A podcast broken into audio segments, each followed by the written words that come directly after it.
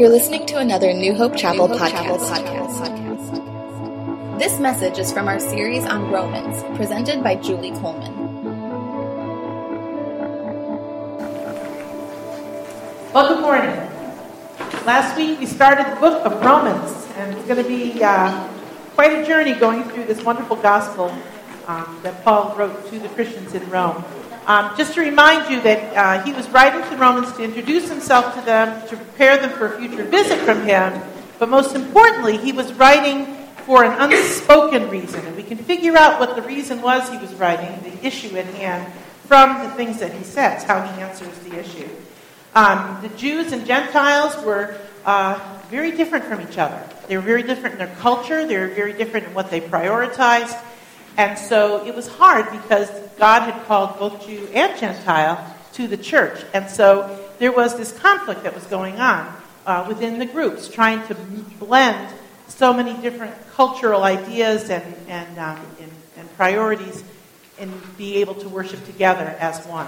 And this was not a problem that was uncommon. It was common through many of the churches. You, you see it as a theme that runs through many of Paul's letters to the different churches there um, in the region. So, anyway, that, that, that's what Paul was writing. He was writing to give the Roman Christians a uh, theological basis for unity.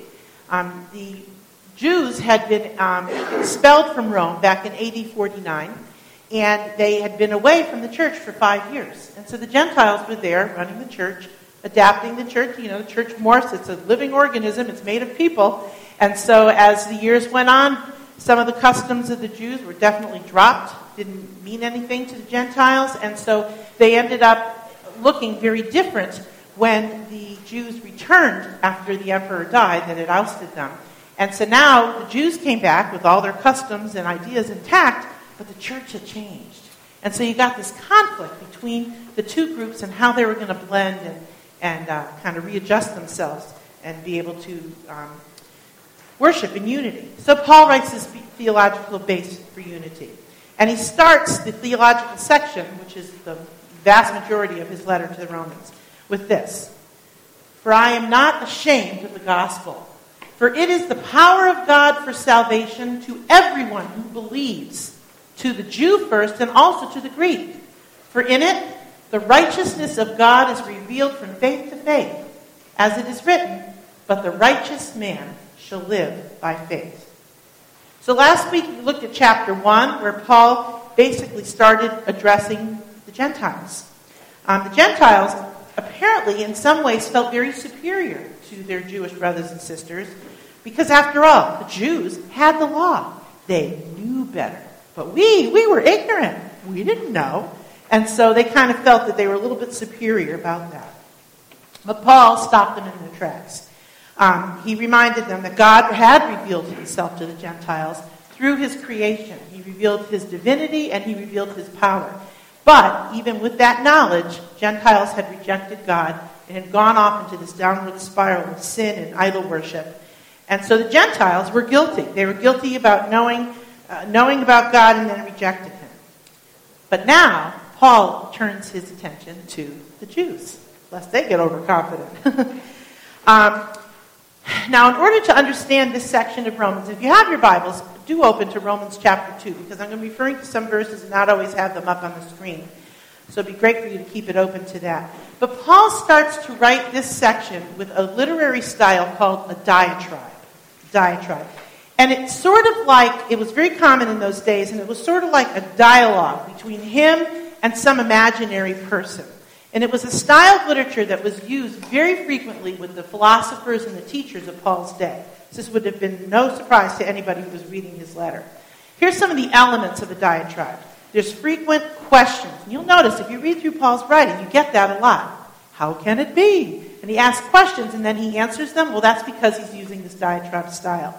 He also has emphatic rejections to possible objections to a line of argument. Um, You'll see it later on in Romans where he keeps saying, may it never be. Okay, and that's kind of that emphatic rejection. Um, there's also, um, he directly addresses someone like he's speaking back and forth to this person. And you don't hear what they say, but you hear his answer.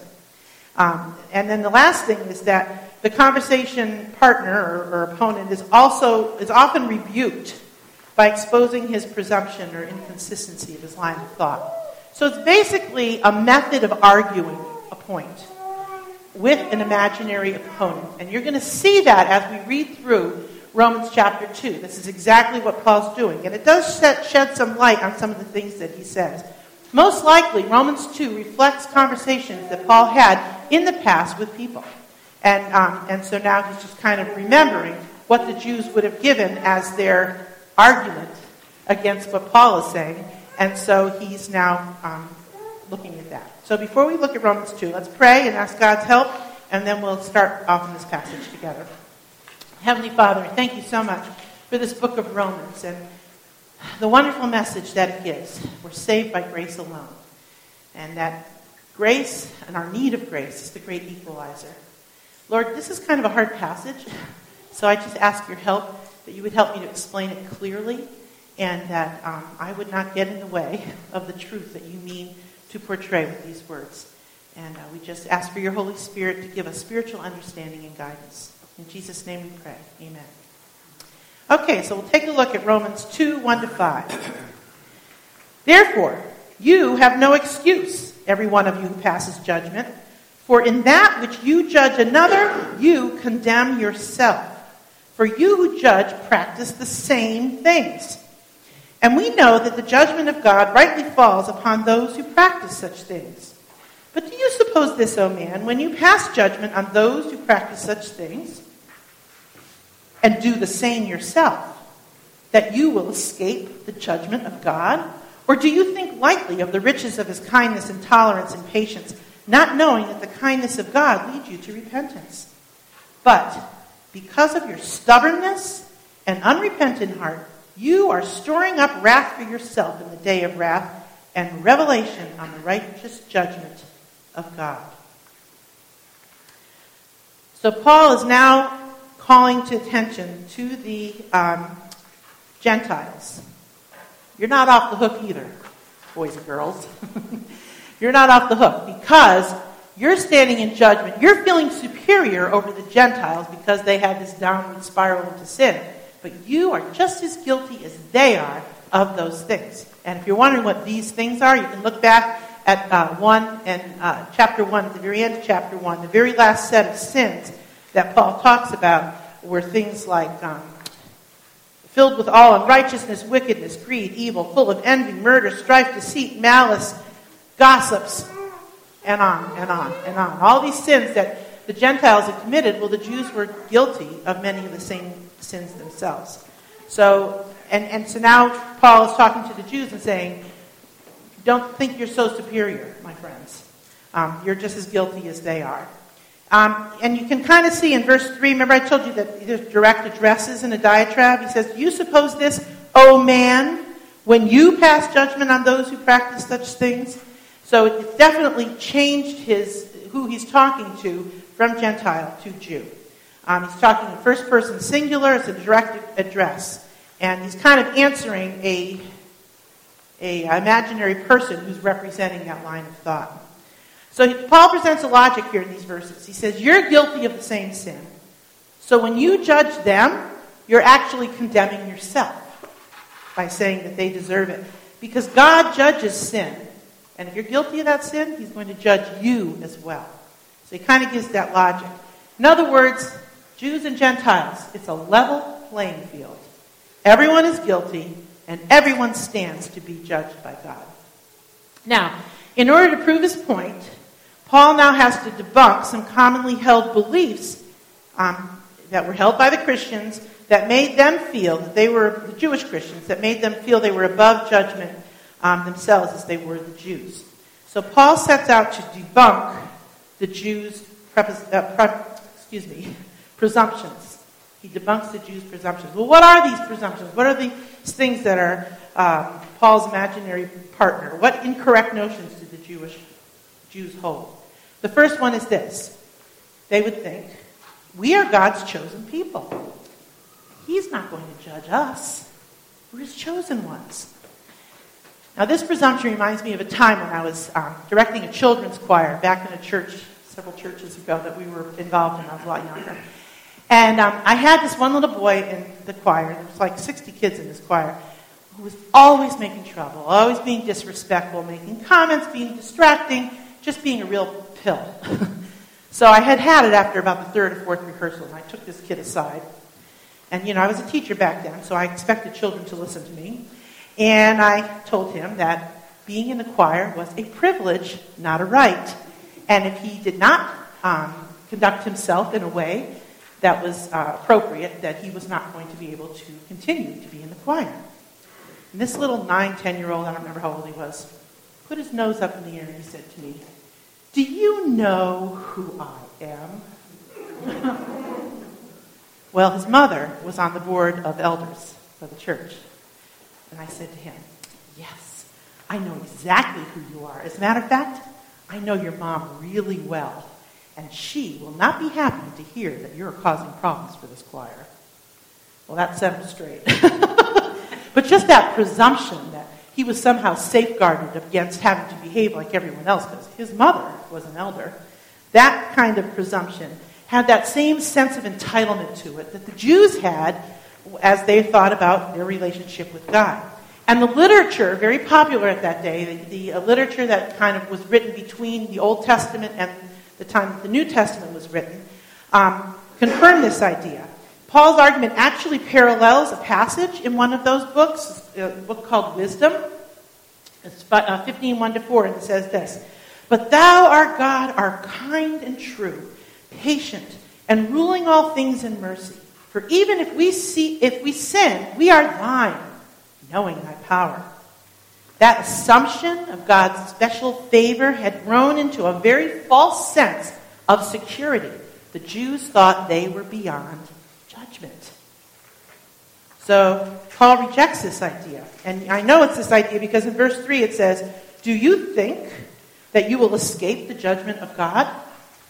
And again in verse 17, he says, You bear the name Jew and rely upon the law and boast in God so he's got that idea in mind as he's writing. Well, Paul gave them a real dose of reality to this idea. In verse 5, he says, Because of your stubbornness and unrepentant heart, you are storing up wrath for yourself. God judges everyone by that same standard. Now, Paul explains what the standard is. So we're going to read now verses 6 to 10. And this is what it says. Uh, I'll start a little bit earlier. You're storing up wrath for yourself in the day of wrath and revelation of the righteous judgment of God, who will render to each person according to his deeds. To those who by perseverance in doing good seek for glory and honor and immortality, eternal life. But to those who are selfishly ambitious and do not obey the truth, but obey unrighteousness, wrath and indignation. There will be tribulation and distress for every soul of man who does evil, of the Jew first and also to the Greek, but glory and honor and peace to everyone who does good, to the Jew first and also to the Greek. For there is no partiality with God. Now, I have to tell you, these verses just about killed me this week. because I first read them and I thought, what is happening here? It looks like God is, or Paul is saying, if you're good, you'll go to heaven. And if you're bad, you'll go to hell. Well, salvation isn't based on works, is it? Not hardly. Because Paul says, even just in the next chapter, by the works of the law, the flesh will, uh, excuse me, by the works of the law, no flesh will be justified.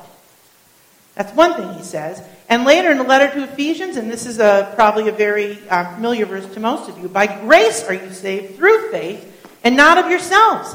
It is the gift of God, not of works, lest any man should boast. So Paul has made it very clear in other parts of the Bible that we are saved through grace alone, and we could never work our way to salvation. And yet, these verses are here. Paul wouldn't contradict himself. So, what does he mean by these verses? Well, I had to really struggle with this. I'll tell you, I lost a lot of time this week getting ready for this message on these four verses. But in my um, research, I found out several things that were really, really helpful to me, and I really think I've come up with what God meant um, these verses to say for us today. The first is something I learned in seminary. I noticed as I started to look at these verses that they were something, uh, they, they followed something that's known as a chiastic structure. Um, the, the letter chi in Greek is an X looking thing, and so that's where the chiastic structure comes out. Each of these verses uh, falls into a pattern. It starts with A, then another verse, B, so there are two separate points being made. Then B gets repeated, and then A gets repeated. So you get this A, B, B, A pattern, right? Um, and so that's what chiastic structure is. It's a common literary device, and it's very helpful. Um, if we can go to the next slide. These are, this is the way the verses break up. The first one says, To those who by perseverance in doing good seek for glory and honor and immortality, eternal life. We can pair that up with verse 10. It gets repeated again a little bit differently. But glory and honor and peace to everyone who does good, to the Jew first and also to the Greek. You see some of the common language there and the same idea. So those two go together. And then if you look at the two middle verses, 8 and 9, say this But to those who are selfishly ambitious and do not obey the truth, but obey unrighteousness, wrath, and indignation, and then there will be tribulation, distress for every soul of man who does evil, of the Jew first and also of the Greek. So B and B go together. You see how that works? Now, the reason why this um, kind of a structure is important is that it enables us to take two verses written about the same thing and kind of compare. They kind of explain each other, so it's important to be able to put them together. So I want to start with the A verses, um, the first and the last in this little section. Okay, so the key to understanding this whole thing is by finding out what it means by doing good. To them who do good, right? So we have to figure out what that means. Well, the language here is very important to figuring out what doing good means. The first important word is the word perseverance. Um, the little translation of that Greek word is patient, waiting, enduring. And the concept is almost always in the Bible related, closely related, or used with the concept of hope. So you're persevering until this thing happens that you're hoping for, right? Um, it's used like this in the New Testament by Paul. In Romans 8, 25 to, uh, 23 to 25, it says, We wait eagerly for our adoption as sons, the redemption of our body. If we hope for what we do not see, with perseverance, we wait eagerly for it. And you get that idea of hanging in there, doing what you have to do um, until this thing that you're hoping for comes. Perseverance. Second, what the person doing good is seeking is important. And those things were listed twice glory, honor, and immortality. Now, all three of these things, glory and honor and immortality, are always uh, spoken of, taught of, in terms of God's gifts.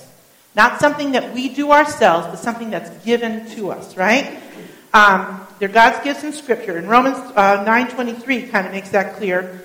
If he did so to make known the riches of his glory upon vessels of mercy, which he prepared beforehand for his glory. So it's something that's given to us. All three of these things are eschatological terms. In other words, they're given when our time on earth is at the end, when the resurrection of Jesus comes, um, in 1 Corinthians 15, it says, So also is the resurrection of the dead. It is sown as a perishable body, it is raised as an imperishable body. It is sown in dishonor, it is raised in glory. So you get that idea that these are things that are going to happen um, at the end. So glory, honor, and immortality be given at the resurrection, and they're all gifts from God. Okay, so you pair those things together, perseverance toward, perseverance toward the thing that you hope for, and then the idea of these things that are given to us as gifts at the resurrection. I really think that Paul is saying here that immortality will be given to those who put their hope in the gifts that God will give at resurrection. They don't regard good works as an end to themselves, as something they're doing to earn something. They understand that good works are marks not of achievement, but of their hope in God, in the things that He's going to give them. They're the ones who are going to be rewarded.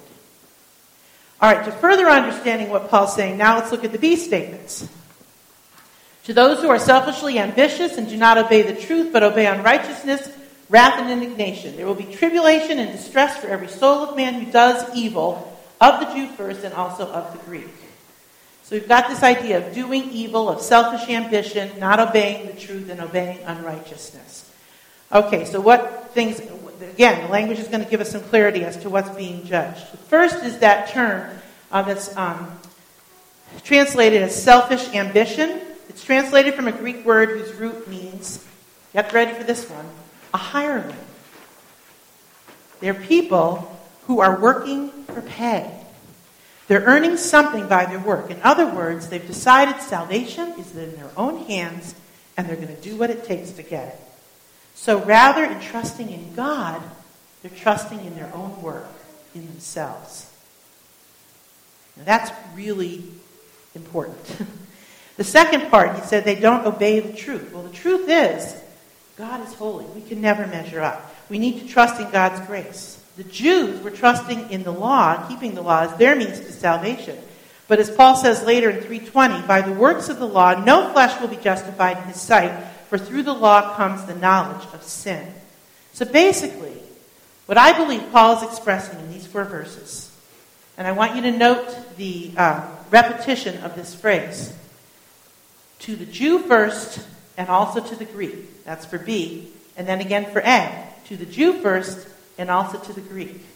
So, in other words, God will judge everyone by the same standard, and in that standard, it's faith alone in God for our salvation. And then Paul sums it up with this verse 2:11. For there is no partiality with God. We're all measured by the same thing. So, what's Paul's response then for that first misconception? Your status depends not on your race, but on where you placed your hope. That's what God is looking for. If it's in themselves and achievements, they're condemned. But if it's in Him, in His provision, in His gift, then the reward will be return, eternal life because the standard is the same for everyone.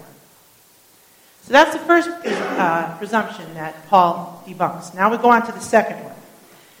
They would think we were entrusted with the law. This is something that makes us special, puts us apart.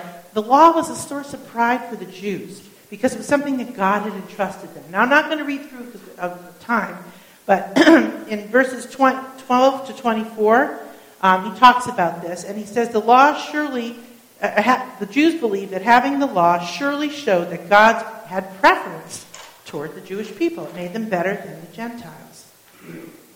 Well, possession does nothing for you if you don't actually use it. And I was thinking, if, and I don't, but if I had a gun, and I bought a gun for protection um, against people that might enter my house in the middle of the night, and kept it in the drawer, possession would do nothing for me if, if when I heard a noise downstairs, I didn't take the gun out of the drawer and bring it with me when I went to confront whoever was down there. Right? If it was in the drawer, it's not going to help anybody. Well, that's the same thing that happened, and I don't own a gun, don't worry. But, um, but, you know, it's the same thing that Paul was basically telling the Jews. It's not the hearers of the law who are before God, but the doers of the law will be justified. Possession doesn't do anything for you. You have to actually do something with what you have. Now, just a note here that you will see that last word of that verse, justified, it is a big word in Romans. It's used for the very first time right here in this verse. In English, when we think of justification, we think of giving a reason, some circumstance or excuse to justify an action or an attitude, right?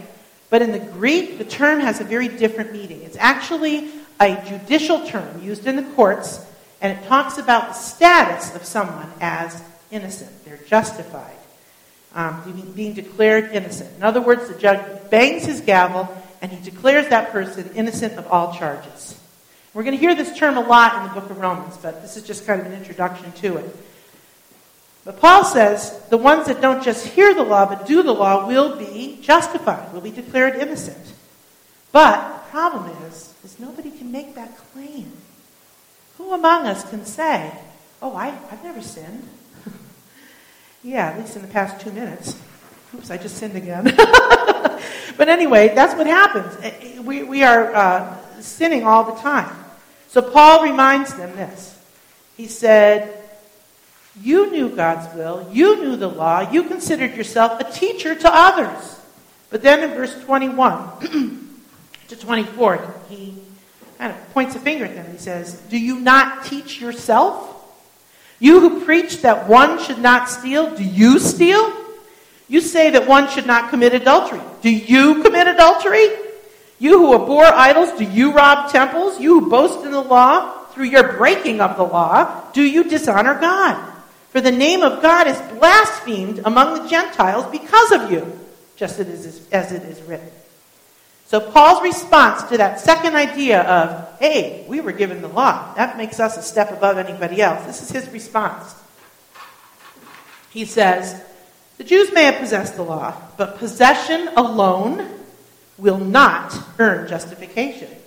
You have to do what it says. And in that, my friends, you have failed miserably. So he debunked their claim of status, being Jewish and being um, immune to God's judgment. He debunked their claim of, hey, we own the law. It, it, God obviously had something special in mind for us. And now he has one more claim that he debunks. And this is it. Well, we've been circumcised. We've been marked as God's people. Obviously, that makes us better than the Gentiles. Well, God, talking about circumcision a bit, God, um, after making his covenant with Abraham, told him to circumcise himself and every male descendant as a mark that would uh, stand as making them as God's people. And he told uh, Abraham this It should be the sign of the covenant between me and you. But circumcision was just an external sign, an outward sign of what should have been an inward condition of their heart. Um, as a matter of fact, as they're about to enter the promised land, God reminds them of this in Deuteronomy. He says, Circumcise your heart and stiffen your neck no longer. God wanted circumcision to be something more than just some outward external thing. He wanted it to be a reflection of what had happened inside. So going through the motions, getting an external mark isn't enough. Jeremiah warned of this too. He says this Circumcise yourselves to the Lord and remove the foreskins of your heart, or else my wrath will go forth like fire and burn with none to quench it. Without inward faith to God, Outward circumcision is meaningless. Remember what God said to Samuel man looks on the outward appearance, but God looks on the heart. heart. Right, exactly. and he uh, confirms that uh, the very last verse of chapter 2. He says, For he is not a Jew who is one outwardly, but he is a Jew who is one inwardly. Circumcision is of the heart. So he makes that uh, very clear with the rest of this um, part of the chapter. So, Paul's response to um, their last presumption circumcision is merely an outward sign, God judges the heart. So, being a Jew didn't make them any different than the Gentile, at least in God's eyes. None of these things, being the chosen people, possessing the law, being circumcised, could result in justification. Faith alone was going to save them. They and the Gentiles were on the same level playing field, needing the grace of God. So, what can we glean from this passage today? Paul spends the entire chapter talking about why the Jews were in no positions to judge the Gentiles. Well, why did they feel the right to judge them? And this is really important to us today. They felt the right to judge because they had a sense of entitlement. A sense of entitlement. They were one up on their fellow believers, and so they felt justified in being able to point the finger. Now, we like to judge. At least, I don't know about you. I like to judge. I like to judge. And the reason I like to judge is because it makes me feel better than the person I'm judging. It puts me one up on them. And it makes me feel important. Maybe even sometimes, if I phrase it the right way, more spiritual than they are. And so, but that feeling of superiority can only happen if we have false standards. Now, I'm a woman who loves to do laundry. I know, I know, I'm crazy. One of those things. I also like doing dishes. I like doing things where I can do it and be done and go, hey, I did something. and feel pride in how well it was done. Laundry was one of those things. Now, I had three little boys, and we live in Maryland, so Maryland clay was an issue for every batch of laundry that I did. And laundry would get stained, and, and especially the socks. Socks were always, you know, because they'd end up getting mud all over their socks, and they'd come inside, and they'd be orange, and I'd have to bleach them out. I would pre-soak. I worked really hard at making the laundry clean. And I was pretty proud of myself. And as I'd put those socks back in the drawers, all folded and clean, they would look really nice. And I'd think, yeah, I did a good job getting all the dirt out of there. Until I would buy a new set of socks and put them in the drawer next to the ones that I had been washing and so dutifully cleaning. And all of a sudden, I could see a huge difference between my supposedly clean socks and the brand new ones. Now, the reason was I was comparing the old socks with each other. But when I got the new clean socks in there, now all of a sudden the standard had changed. Well, we, when we're judging, we're comparing ourselves with someone else. Two dirty socks. And instead of having that standard of holiness that God has, we can find ways in which we are superior to the other sock, right? Um, God knew this was a problem for the Jews, and so when He called Isaiah to come and prophesied to them, he wanted Isaiah to be really clear in his head what he was about to do.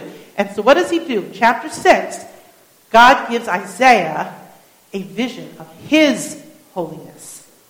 And all of a sudden, Isaiah is looking at God's holiness and he realizes just how bad he is and how bad his people are. And he throws himself on the ground. He says, Behold, I'm a man of unclean lips and I live among a people of unclean lips. All of a sudden, it becomes very clear to Isaiah when we're not comparing with each other down here, but we start looking at the holiness of God, suddenly there's a huge gap. Well, that's what happens when we judge. We have to be very careful what our standard is. If our standard is God's holiness, then we're not going to have a leg to stand on because we'll know that we don't match that either.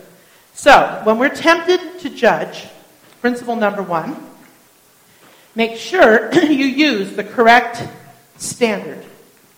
Don't be delusional and compare yourself with and get some false sense of entitlement, but instead, it's not something you've achieved over someone else. Because Isaiah said this all of our righteous acts, in reality, are like filthy rags or dirty gym socks. God's holiness is what we should set ourselves against, and that will quickly take away any entitlement that we might feel. So that's principle number one. Principle number two is this when tempted to judge, remember that you are equally guilty. You know, when a judge is convicted of a crime, he is immediately removed from the bench. Why? Because he himself has broken the law, and therefore he is not qualified to judge someone else. Paul pointed out this to the Roman Jews. He said, You condemn yourself, for you who judge practice the same things. Jesus put it another way. He said, why do you look at the splinter that's in your brother's eye and not take out the log that's in your eye? Same idea. Our own guilt excludes us from any right to point our finger outward. And the last principle is this when tempted to judge, remember, you were saved by grace, undeserved merit. Paul reminded the Jews of this in the passage. Do you think lightly of his riches of kindness and tolerance and patience? When we understand that the grace of God, unmerited favor, is what saved us, how then can we stand in judgment of someone else who's basically in need of the same thing? Grace. None of us could be good enough. None of us had the ability to be right with God. We all need grace. And if we were given grace, then we, our proper response to that gift is to give it generously to others. The opposite of judging is giving grace. It's the opposite. And how do we give grace? Well, I thought of a couple of ways. We can forgive when there's no reason to do so. That's a tough one. Forgive someone when they don't even think they need forgiving, but that's grace. We can give someone the benefit of the doubt instead of always questioning their motives or what they're doing. We can give them the benefit of the doubt. We can find good in things rather than being predisposed to complain. You know, we have settings that we're on. Some people are just ready to complain at a moment's notice. Other people are ready to uh, find the good in things. Kind of that glass half full, half empty kind of a mindset. When we freely give what someone or something does not deserve, we're administering grace. It's what we've been given. To end this little session, I want to tell you about a woman that I met several years ago. I was teaching at a retreat out in Ocean City. And this lady was kind of hanging in the background as all the girls, we all, it was this great big house they had rented. There were probably 25 women there. And they all sat down for the Friday night service, and I was teaching, and I, I noticed she was really hanging on the outskirts. She came in just for the message, and then as soon as the message was over, she bolted and went out on the porch, and I could see her out there smoking cigarette after cigarette. So I made it my business to find out who she was. So I went in and met her, and she'd been coming to the church for a couple of months, but she said, you know, puffing on her cigarette, I, I'm really uncomfortable with, with being here. And I said, why? And she said, I don't fit in with this crowd. I said, really? Why do you feel that way? And she said, Well, these women, they're really good. They really have it together.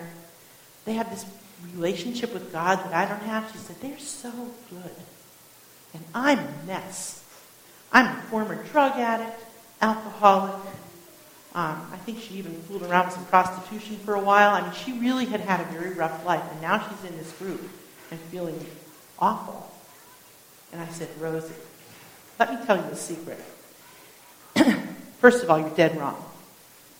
All of us are big mess. I said, if I could unzip my skin right now and let you see what's inside of me, you would be disgusted. I said, we all are in the same state. We all are a mess. That's why Jesus came. He came to rescue us from that and bring us new life and what we have and what we are are because of Him, not because of anything we're doing. And um, she did eventually, um, I'm not sure if it was that weekend, but soon enough, um, come to know the Lord as her Savior. And uh, this last retreat I went on with this group, and I've done several with them, she was still following Him and, and doing great, so I was really excited for her. But when we compare ourselves to other people, it leads to insecurity. And it leads to despair and discontentment. But the standard is not other people, the standard is God's holiness. We can't hope to meet the standard. We're all equally guilty, and we're all saved by His grace. So, in light of who we are and what God has done for us, we need to think long and hard about judging others. As Paul wrote the Romans, therefore, accept one another just as Christ also accepted us to the glory of God. The gospel is the great leveler. It's about faith in the grace of God, not of anything we're doing, not of our superiority.